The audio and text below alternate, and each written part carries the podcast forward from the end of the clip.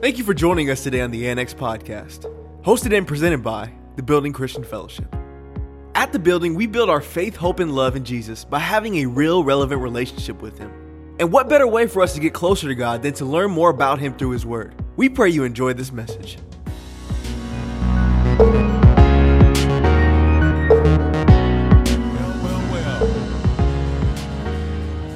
I'm going to go ahead and get up out of the way. But you guys, we have an awesome minister here with us this morning that's going to bring forth the word. She, she hails all the way from the other side of Suisun, California. It is, it is my aunt, and it is my pleasure and privilege to introduce to you Pastor Patricia Phillips. She's going to come forth and bring an awesome word from the Lord to you this morning. So give God some praise for Pastor Patricia.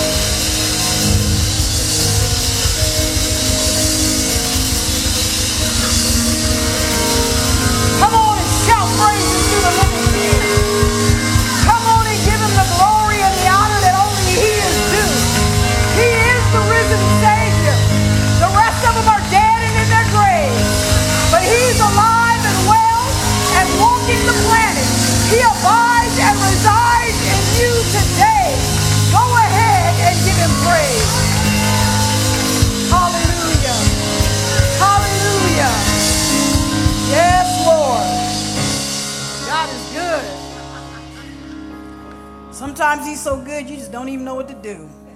He's just good. What a welcome. I feel like I'm at home.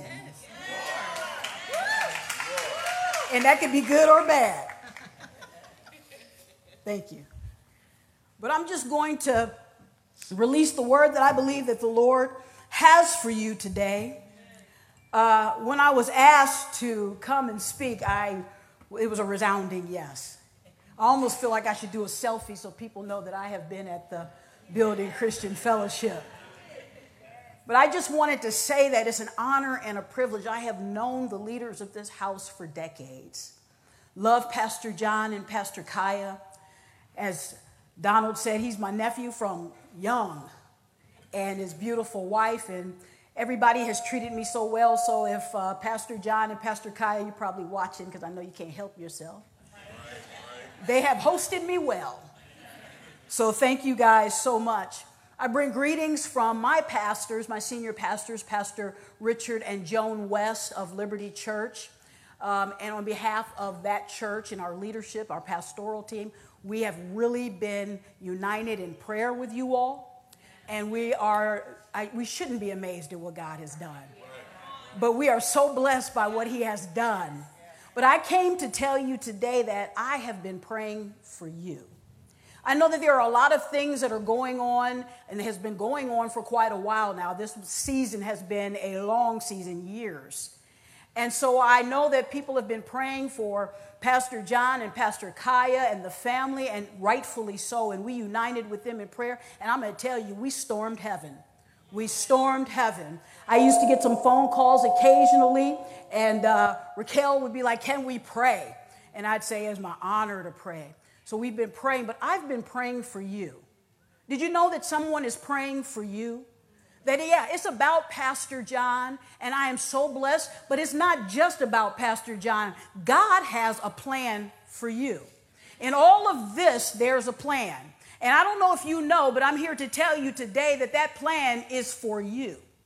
The plan started with Pastor John because he's kind of like the tip of the arrow. He has to go in first, but right behind him is you. And everything that has transpired, there's a plan, a specific plan. And let me just say that God's plans are not pocket plans. It's not something small that you can tuck away in your pocket and go about your business. His plans are grand. And so I came to tell you today that you're the plan. Whether you knew it or not, shake yourself awake because you not only have a part in this plan, but you are the plan. You are the plan. Maybe it's like in Esther 4:14 where Mordecai said, "Hey, maybe you were born for such a time as this." I came to tell the building Christian Fellowship that you were born, birthed, placed here for such a time as this. There is something that you're going to catapult, not just in the natural, but in the spiritual realm as well. The Word of God says that He knows the plans that He has for us. And that word know in Hebrew is yada. And yada is a verb. It's not a noun. It's not a thing. It's an action word or a state of being. The Lord is on the move. He's perfecting these things in you so you can stand up and war not only on behalf of Pastor John and Kaya, but on behalf of your city, on behalf of your family, on behalf of your marriage, on behalf of your children, on behalf of the county, on behalf of the world. Who dares believe that we can take the world by storm? Acts says, Here they come. Those who turn the world upside down have come here. The Christian Building Fellowship, you have come here for such a time as this. It's time. And it's time for you all to realize, because it's one thing for me to come and tell you, but if you don't step into it and walk in it, then it's of no avail. And I want you to know that we're going to talk a little bit today about God's plans. And we want you to know that off, right off the bat that his plans, I already said, they're not pocket size. They're effective. They're the best. They're eternal. They're supernatural. They're weighty. They're everything.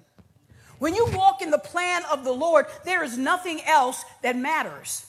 We can have our own plans. The Word of God says, Many are the plans of man, but it's only God's plans that will stand. And in that scripture, it says, Many are the plans in the minds of the men, and we know our mind is a part of our soul. So sometimes we have to bring our soul under subjection because our soul ain't saved. I mean, y'all know your soul ain't saved. Your soul is made up of your mind, will, and emotions. And it's not saved yet, it's being saved. It's constantly being renewed. How? By what you're doing right now reading your word, coming to church, and praying. And it's constantly being renewed. So many, and some of the translations say many are the devices of man. But God's plans are the only plans that stand. So we often are interfering with God's plan. Why? Because we can't comprehend the grandeur of His plan. Because our plans are small, we think our plans are big. But we have finite minds trying to figure out a plan from an infinite God. And we just don't have the capacity. And so I want to tell you today that the plan is you. And so sometimes we don't also understand plans because they're taking part in sequence. Like I see a little bit here and I see a little bit there. And so I want to suggest to you today that you pray and ask God, show me the plan. Now, He's not going to show you the whole plan because you would self implode. You can't handle it all. And that's a good thing. He loves you so much that He's not going to put you in harm's way. Amen but he's going to give you bits and pieces. And if you pray and ask him and walk obediently in the pieces that he shows you, Keep stepping because he's not going to give you the next piece of the plan until you step and fulfill that portion of the plan. So if you would do that, he'll do more. And so I wanted to talk to you a little bit. Our focus today is Jeremiah 29 11. You guys know this by heart. Jeremiah 29 11. He knows the plans that he has for you. He has declared this that you would prosper, not to hurt you, but to give you hope and a future. Hope and a future. Hope and a future. Who wants a future without hope? And who wants hope and not be able to obtain a future? So I want to talk to you just a little bit about that scripture. And then we're going to go on to other scriptures because I need you to know that if you don't if you're not aware of this challenge for you. I'm asking the Holy Spirit, I've been praying and asking the Holy Spirit that when the tension comes in this in this message that we don't back away from the tension but that we lean into what it is that the Holy Spirit is doing so we can be changed and transformed. Church is not just to come and check off the box. I am standing here because I am supposed to equip the saints for the work of the ministry. And so I want to make sure that you're equipped. And you obviously want to be equipped or you wouldn't be here. And so I appreciate you being here. And so there's this scripture, Jeremiah 20. I know, I know, I know. The Lord, that verb, I know. I'm actively knowing. I exist in knowing. I know the plans that I have for you. There is a specific plan for each and every one of you. And there's a plan for you, there's a plan for the building church with you. But there's also a plan for you outside of the building church. There's a plan for you in your family. Some of you, I sense there's a plan in politics. I don't know who that is, but take that word. There's a plan for you. And God wants to fulfill the plan that He has for you. From the beginning of time, Jeremiah, when you were a, a child in your mother's womb, when you were a seed in the womb of your mother's, He knew you. He didn't just start devising a plan once you were born. He's not devising a plan like we do every year. Oh, it's the new year. Let me come up with some resolutions and check some boxes, and then we never fulfill them. At least I don't, I'll be honest. I start off really well. But we have to run the race as to win. And when we know the plan of God on our lives, we can run that race. And so the obscurity sometimes of the plan. I know that my the plans for my life change, they deviate, they morph, and you have to be willing to be okay with that. Are we okay if the plan doesn't look like the way we thought our plan should look? Are we okay if the plan is not the plan that we thought it was? Will we embrace what God has for us, or do we still believe that our plans are better than His plans? I want to introduce you to a story in the Bible, and I, I pause to say story and an account in the Bible because the Bible is true. Everything in it is true. But I would ask that you would turn to 2 Kings chapter 5. And I'm not going to read this whole thing, so I'm going to give you a backdrop, but I want to just, I'm going to land on a couple of scriptures. And this is about a plan that God had that was very, very obscure. Like just looking at this passage, you wouldn't be like, hmm, so that's what was going on. It takes time to roll out, it takes time for everything to unfold. So, this plan, or this scripture, excuse me, is about Naaman. And Naaman is a captain in Syria. He's the commander of the armies. And he is well loved by the king of Syria because God has caused Naaman to bring victory to Syria. And Syria is a well, or excuse me, Naaman is a well respected man. They appreciate him, they respect him. He's high up the chain of command, but he's a leper. And so Syria in these days were very powerful. They were strong and they were gaining momentum. And they used to conduct raids on Israel. Now, how many of you all know that Israel is the chosen people? And they would have these raids and they would be victorious in these raids. And so during their raids, they would take captive the people of Israel and bring them back to Syria and enslave them. On one of these raids, Naaman captured a little girl. Now, the Bible doesn't tell us much about this little girl. We don't have a name, but whoa, she is important in this story. So he brings her back, and just by happen circumstance, if you believe in coincidences, I personally don't, she becomes the servant for Naaman's wife. And one day she says, I wish my master would go and see the prophet in Samaria. In, um, Samaria. And so she looked at her and she said, hmm. Now, first of all, the slave shouldn't have been saying anything to the mistress. But she had a boldness. You know why she had a boldness? Because she knew that God had a plan. She didn't know what the plan was, but she knew that God had a plan. And she spoke in boldness. Just like that little boy up here who was dancing, just danced in boldness. Let us be like little children. Let us throw off everything that would hinder us from doing what it is that God has called us to do. So she says, I wish he would go. And so the wife tells Naaman. And so Naaman tells the king. And the king of Syria says, Oh, you should go. Because you're a leper, I'm going to send a letter with you. I'll send a letter and let the king of Israel know that you're coming. So he sends this letter to the king of Israel, and this is what the letter says. It, by the time you get this letter, and I'm paraphrasing, by the time you get this letter, my uh, commander, Naaman, will be in front of you, heal him of his leprosy. So Israel was like, the king of Israel was like, "Is what? Who am I? He literally, who am I? Am I some kind of God that I can make people live and make people die? Like, who does he think he, I tell you what he's trying to do. He's trying to start another fight. So he rents his clothes, and in those days, that means severe anguish. He's upset and he rips his clothes. Well, Elijah happens to be the prophet in the, in the land. And Elijah sends word and says, Why are you ripping your clothes? Just send Naaman to me. So the king says, Go, go see Naaman. Praise God. Go see Naaman. So he goes and he sees Naaman. And so he's outside of Naaman's door. And he brings a whole entourage. And he's got horses and he's got chariots. And he brought all this gold and silver and all these changes of clothes because he's somebody. And he knocks on the door, and Elijah sends a servant. Go tell him to dip in the River Jordan. And he said, Wait, what? Like, I literally thought he would come out here, wave his hand over the leprosy, and then I would be healed, or speak the name of his God, and that I would be healed. So he got mad and he gets ready to storm off. Because why would I do that? There are cleaner waters where I come from. Why would I go and dip in the Jordan? We all know the significance to the Jordan River.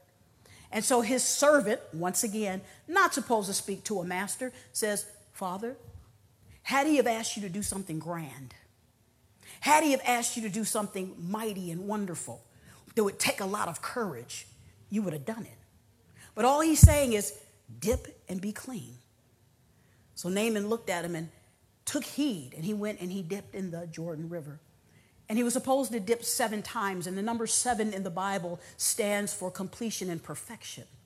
The little girl, when she told her mistress that, that he would be healed of his leprosy, said he would be healed. Like the word of the Lord was traveling, he would be healed. Naaman speaks to the king, I will be healed. The king sends a letter, he should be healed.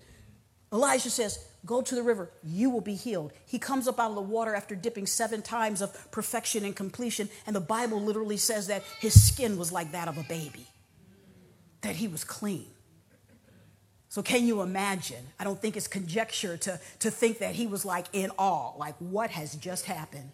That the people around him, because he brought that entourage, that everyone is like, wait, wait, wait, what happened here? It's got to be the water, because all they knew was magic and mysticism.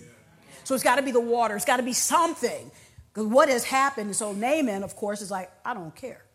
So, he goes back to Elijah's house, knocks on the door. This time, Elijah comes back. He said, Now I know, and this is where I want to land with you guys. Now I know that there is no other God besides the God of Israel. This is the mantra of this house. This is the prophetic utterance of this house. After everything that has transpired and happened, I know that there is no other God but the God that we serve. That is the prophetic word over this house. You will be able to stand in the face of all adversity and standing in the face of those who believe that there are other gods and say, Listen, listen, listen, I know. Let me tell you how I know. We had a pastor who needed a heart, and God not only sent him a heart, but he sent him the best heart. And not only did he send him the best heart, he recovered quickly. And not only did he recover quickly, he's preaching the word of God. Not only is he preaching the word of God, he's living the word of God. Not only is he living the word of God, the word of God is being affected in the place. We can't get in the building. The doors are open and the people are standing in the foyer and outside because this man has been healed. And I know, I know I know if this was in Greek, Donald, it would be gnosko. I know that I know that I know that I know. You can't move me off of this. He is the only real true God. It's one thing to say it, but it's another thing to know it. It takes it to another level. So he knows. Naaman says, I know. I now know. I now know. This is a heathen, a pagan. I now know. And so he says, Take, take all of these things. Let me give you the clothes. Let me give you the silver. Let me give you the gold. Let me give you all this stuff. And, and Elisha says, Oh, no. Mm-mm, I'm not going to be bought. All the glory, all the honor, is going to go to the King of Kings and the Lord of Lords. And isn't it interesting that we can find Jesus in every book of the Bible, and it just so happens that in Second Kings, Jesus is represented as our reigning king. And so he wouldn't take anything. So he says, Well, then do me a favor.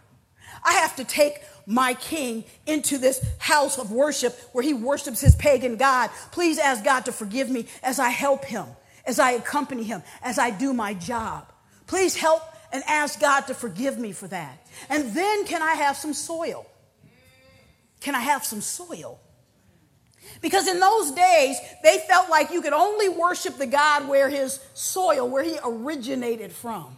So he asked for two mules of, of soil so he could take this back to Syria so he could worship the living God. There was a transformation that not only took place in Naaman's skin, but in his heart. He had become redeemed. So he said, Yeah, take, take the soil. Go ahead and take the soil. And it's interesting that in Exodus 20 24, the Lord Himself says, You will take the soil and build me an altar.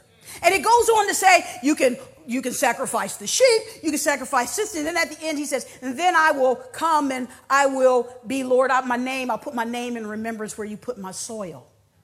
Can you see things starting to unfold? So Naaman goes back to Syria, we believe, and so now everyone has seen that he's healed. The people that he came with are going to see. Elijah knows. The king of Israel is going to know. The king of Syria is going to know. His wife is going to know. The child is going to know. His everyone in his command is going to know. The people are going to know. And you want to know what revival is? That's revival.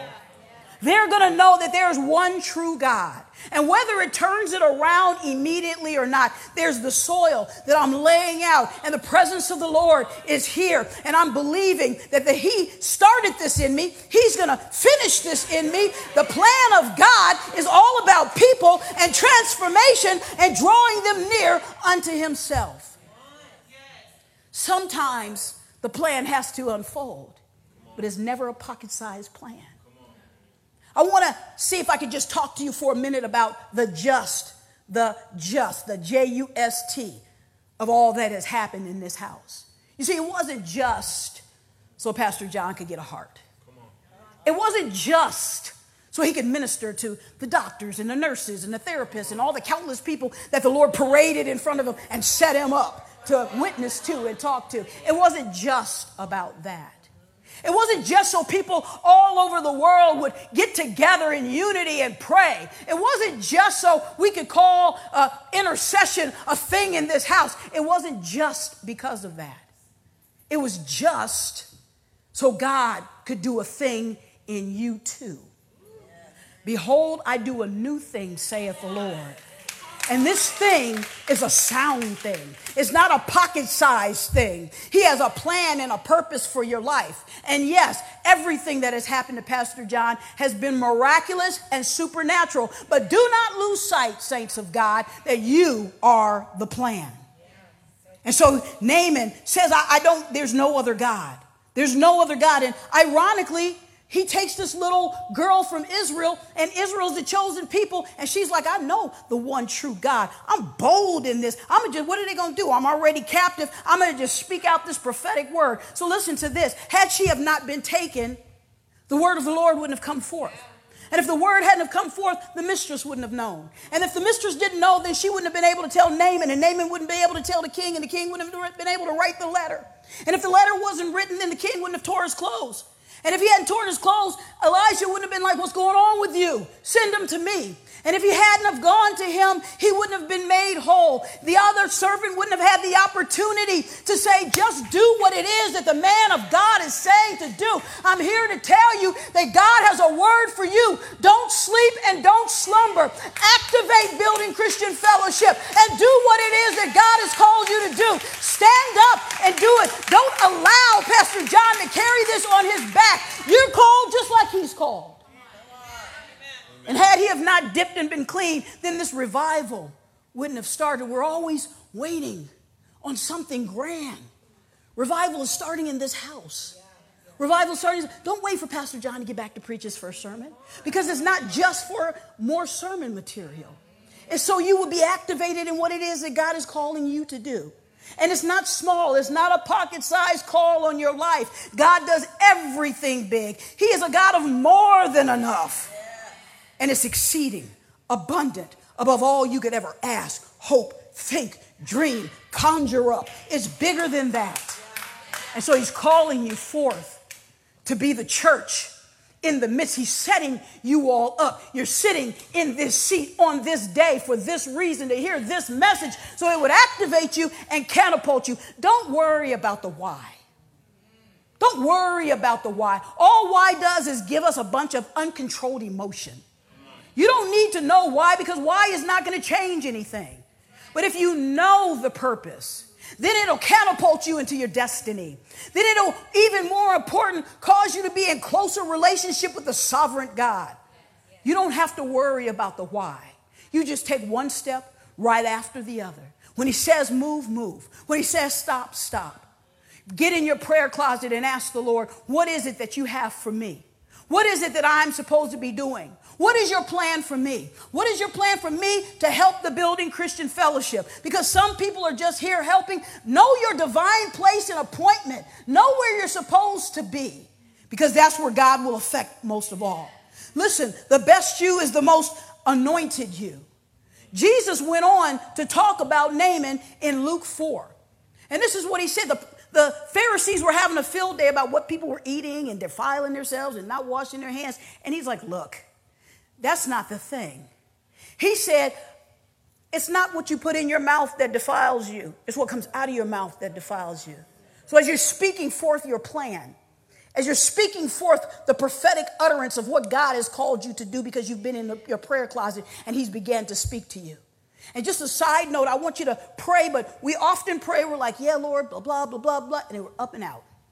Spend some time listening to what it is. Quiet yourself and listen. And the Lord went on to talk about, Jesus went on to talk about how there is, He's not partial.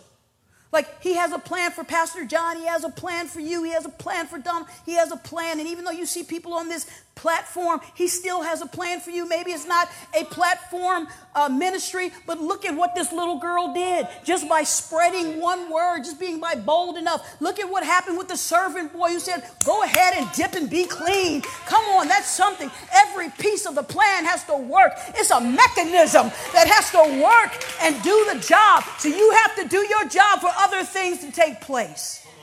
And so Jesus said, I'm not partial to anything. He said there were a lot of lepers in, in Israel. But Elijah only healed Naaman. He took the one who you would not suspect. You who are sitting there saying, I'm not qualified. There's no call on my life. There's no plan for me. I'm just good sitting on the bench. I'm good just being saved. I'm good because I love the Lord, but if you love the Lord, it should drive you to action. So Jesus is saying, I'm taking everybody. I'm not taking those people like all the lepers who were in front of Elijah, dancing around and vying for his attention and vying for the healing of the Lord. He's up. Here comes Naaman. Here comes Naaman because it was part of the plan. So I want to encourage you today not to just sit back and be like, this is a pocket sized plan, or my plan isn't as grand as their plan. Because it is about you, it's not just about Pastor John. And I want it to be where you are saying, I know. No one can ever move me. I know that our God is the only God. And if you'll stand and do this, this is what will happen. There'll be a response that comes. And that response will be from the hearer. And that response will be, Wow, I see. Now I will never, ever worship any God besides the true God. Because that's why Naaman took the soil. I'm not going to worship to anybody else. He was transformed immediately. The Word of God is transforming. So, as you stand and tell the Word of God, even if it starts in your family, even if it starts in your neighborhood, if it's your small group, nothing is small. All of God's plans are big. So people can say, Now I know, actively know, yada, that there is a God, and hear the response. With people learn and unlearn, they will confess, I know as well. I know. None of this would have transpired if it hadn't been for that one little girl. God has a plan. He always has a plan. And so you're a part of that plan. And we know. Romans 8 28 says, We know, we all know that all things, the totality of things, are going to work together for our good because we love Him and we're called according to his plan and his purpose. Your plans, my plans are not grander than his plans. Psalms 33 11 says that the plans of the Lord stand forever. His plans are everlasting to everlasting. And then this is what I want you to hear. And the purposes of his heart through all generations. I was blessed as I saw these little kids up here dancing, and you guys are just looking like they're dancing, they're kind of wilding out and stuff. God is doing something. God is doing something in that generation. God is doing something in your children. God is doing something in your grandchildren because he's the God of generations. It doesn't just stop with us, praise God, but it goes on and on and on. But his plans have to be abided by. So if there's something in your life and you're like, I am just not there yet, I want to pray for you. And I'm going to ask that the Lord would make, make known to you his plans. But here's the thing this is all a participatory sport. We have to participate in what God is doing. Don't get offended because I said sport. We have to participate. If we don't participate, things don't get done. I heard something very profound yesterday at a meeting that I knew, but I needed somebody else to say it. we have free will. There's a plan and there's a purpose for God of God on your life. But there are other people who are involved in that. And those people have free will. And they may or may not abide by what it is God is saying. But oh, be of good cheer. He has overcome the world in its entirety. We began to pray those things into fruition, but here's what I heard. So you may not see it. Just like Hebrews said, some of them didn't even get an opportunity to see, but they had a knowing when they went to heaven that this is going to go on and everything that God has promised shall come to pass because he's not a man that would lie nor the son of man that would change his mind. And so know that, but start walking in your designed plan because if you don't do your part, I can't do my part. We're all dependent upon each other. And let's, the body of Christ, I'm, I'm going to preach this wherever I go from now on. Why don't we all just do what we're supposed to do? So, so, the, so the, so the assignment can be accomplished. So that everything can fall into place. And we're not the stumbling block. Because God's plans must prevail. And I want his plans for me to prevail in me, through me, while I'm in the land of the living. I'm sure you do too. So I'm going to pray and ask God to show you his plan. And then I'm going to pray and ask that he would remove the mentality and the perspective of pocket sized plans from your mind and from your heart. But before I do that, and I have no idea where I am in time, but before I do that, I want to do an altar call. Because you might be sitting here going, I don't even know what you're talking about. But there was a tug that made you come here today. And so if you don't know Jesus as Lord and Savior of your life, I got great news. Today is the day of salvation. And so if you don't know him as Lord and Savior of your life, I'm going to give you an opportunity in just a moment. Or maybe you knew him and you got delusion, just disillusion for some reason. And so now you're no longer walking with him. God wants you back. He wants you. He is the only God who pursues his people. We don't have to pursue him. He pursues us.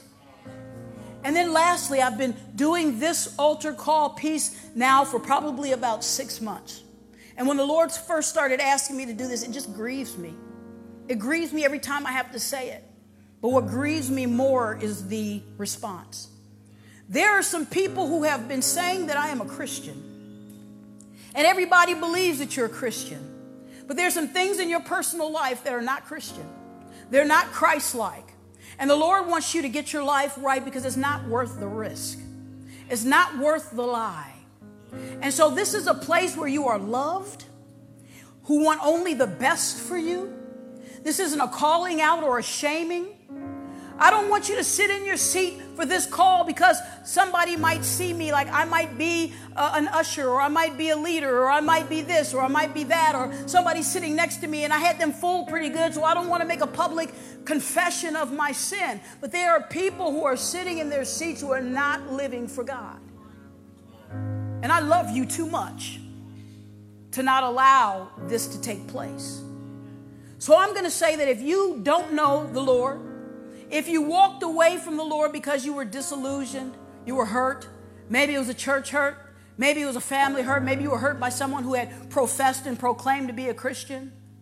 And I'm going to lump them together so nobody knows which one you're responding to. Come. Even if you have been saying you're a Christian, you know in your heart you're not. I just sense right now that there's people who are who are their hearts are palpitating, they're, they're you're fidgeting because you know it's you. And the Lord has been dealing with you. And so this isn't a time to call out. And yes, every Christian praying right now because this is serious business. The Bible says in Luke that the redeemed, that all the angels in heaven are rejoicing over one soul. It's serious business. It's all that God, his, his big plan, I'm going to let you in on it. His big plan is that none would perish, but all come to the saving knowledge of Jesus Christ. That's the ultimate plan. So if that's you, I don't want you to bow your heads and lift your hands because we sin boldly. Let us repent boldly. So if that's you, any of those, I want you to come quickly to the altar.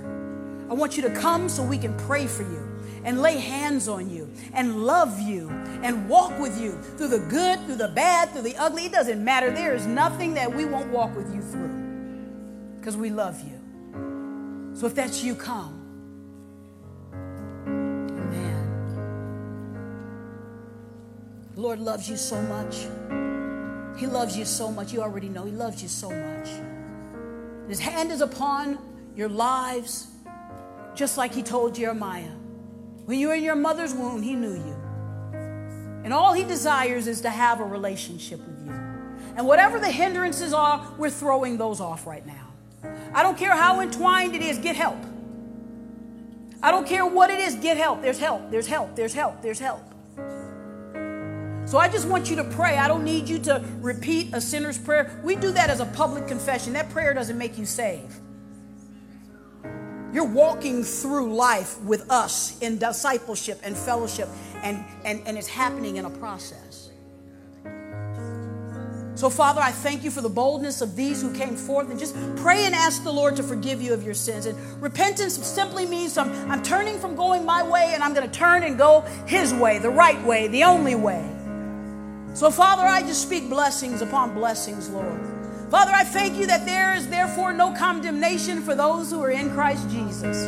Father, I thank you that there, even those who are still sitting in their seats, because there's more, who are concerned about coming forward, Father, I ask, Lord, that the peace of God would just engulf them and that the Holy Spirit would give them the boldness to step forward in faith. And so, Father, we just thank you, Lord God, that all things are working together for the good. So I speak extravagant blessings on them, Father as they ask for your forgiveness, Lord, as they turn from going their way and go your way, Lord God, as they get every crooked road straight, Lord God, as they realize, Lord, that their footsteps are ordered of you, I just speak extravagant and extreme blessings upon their lives. And we thank you, Lord, in Jesus' name. And lastly, if you don't know the plan of God for your life, or maybe it's a little hazy, I want you to stand to your feet because I'm going to pray, and I believe that the Lord is going to break off whatever the hindrance of you seeing what it is He's calling you to do. The Bible says that the gifts and the callings of the Lord are without repentance. So it doesn't matter what you did. If you make a mistake, be bold enough to repent and get up and keep it moving. Father, you see your sons and daughters. And Father, they desire, they desire, Father, to walk with you. They desire, Father, that you would show them, Lord. Father, I ask that the Holy Spirit, the revealer, the revelator, would show them over the next several days, unfold to them your plan for their lives. Not the plan of man, not their plan, not any plan that their parents or their spouses feel like they're supposed to have, but your plan for their lives, Lord. Make it crystal clear, Father. And Lord, then assure them that you who began a good work shall bring it to completion. So we thank you, Father. I thank you for the building Christian fellowship. I thank you for Pastor Kaya. I thank you for Pastor John. I thank you for what you've done in their lives, but I feel promise on this house, Lord. I feel promise on this house, Lord. And I'm even speaking to those who may not be in the house, but maybe you're watching on live stream. Maybe you're the family who's watching online. We love you and we're praying for you, but we're saying, come on home. And if you know someone who's not here, tell them to come home. It's kind of like Apple. If you got in on the ground level, you're wealthy now.